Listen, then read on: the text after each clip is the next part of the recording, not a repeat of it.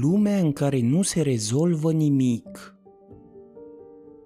Mai este ceva pe acest pământ care să nu poată fi pus la îndoială, în afară de moarte, singurul lucru sigur în această lume?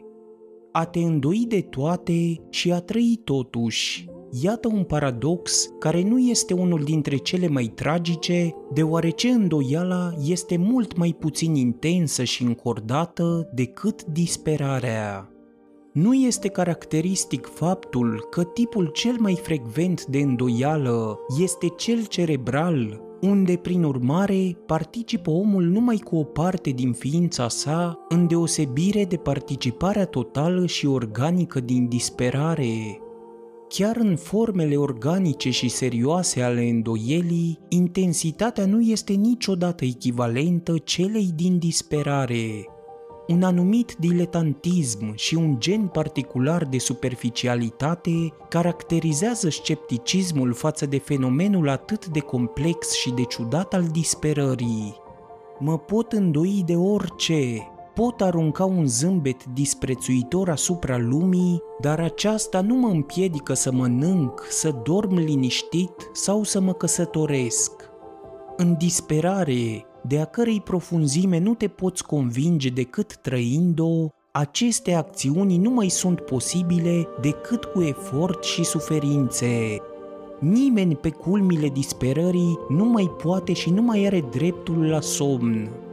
De aceea, niciun deznădăjduit autentic nu poate uita nimic din tragedia lui, păstrând în conștiință actualitatea dureroasă a mizeriei lui subiective până dincolo de orice margini. Îndoiala este o neliniște care se referă la probleme și la lucruri, ea rezultă din conștiința irezolvabilității tuturor chestiunilor mari. Dacă s-ar rezolva marile probleme, scepticul ar reveni la stările normale. Câtă diferență de situația omului în disperare, pentru care dacă s-ar rezolva toate problemele, nu ar fi mai puțin neliniștit, deoarece neliniștea lui este răsărită din structura existenței lui subiective. Disperarea este starea în care anxietatea și neliniștea sunt imanente existenței. Nimeni nu e torturat în disperare de probleme, ci de convulsiile și arderile în propria lui existență. Că nu se rezolvă nimic în această lume este regretabil. N-a existat și nu va exista nimeni care să se sinucidă din acest motiv. Atât de puțin influențează neliniștea intelectuală, neliniștea totală a ființei noastre. Din acest motiv, prefer de o mie de ori o existență dramatică, torturată pentru destinul ei în lume și chinuită de cele mai consumatoare flăcări interioare, decât un om abstract, frământat de probleme abstracte care nu angajează fondul subiectivității noastre. Disprețuiesc în această gândire absența riscului, a nebuniei și a pasiunii. Cât de fecundă este o gândire vie, pasionată, în care lirismul circulă ca sângele în vine.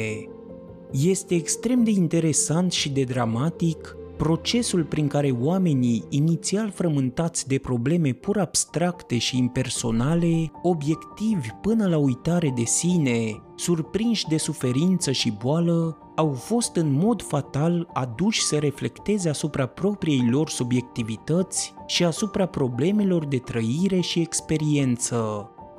Oamenii obiectivi și activi nu găsesc destule elemente și resurse în ei pentru a-și considera destinul atât de interesant încât să-l pună în problemă. Pentru a face din destinul tău o problemă subiectivă și universală în același timp, trebuie să scobori toate treptele unui iad lăuntric. Dacă n-ai ajuns încă cenușă, atunci poți face filozofie lirică, adică o filozofie în care ideea are rădăcini organice, tot atât de organice ca și poezia. Atunci realizezi o formă superioară de existență personală, când lumea aceasta, cu toate problemele ei rezolvabile, nu merită nici măcar disprețul. nu fiindcă ai avea o excelență în lume sau o valoare deosebită, dar fiindcă nu te mai poate interesa nimic în afară de agonia ta personală. Contradicții și inconsecvențe. Grija pentru unitate și sistem n-au avut-o și nu vor avea nici când acei care scriu în momente de inspirație, când gândul este o expresie organică și personală ce urmează fluctuațiile și variațiile dispoziției nervoase și organice. Unitatea perfectă, preocuparea de sistem și de consecvență indică o viață personală cu puține resurse, schematică și fadă, întocmai ca și contradicțiile din capriciu sau dintr-un paradox facil. Numai contradicțiile mari și periculoase, antinomiile interioare irezolvabile, dovedesc o viață spirituală fecundă, deoarece numai în ele fluxul și abundența lăuntrică își pot găsi moduri de realizare. Oamenii care au numai câteva stări sufletești și care niciodată nu ajung la limită nu se pot contrazice, fiindcă puținele tendințe din ei nu se pot determina în opoziții.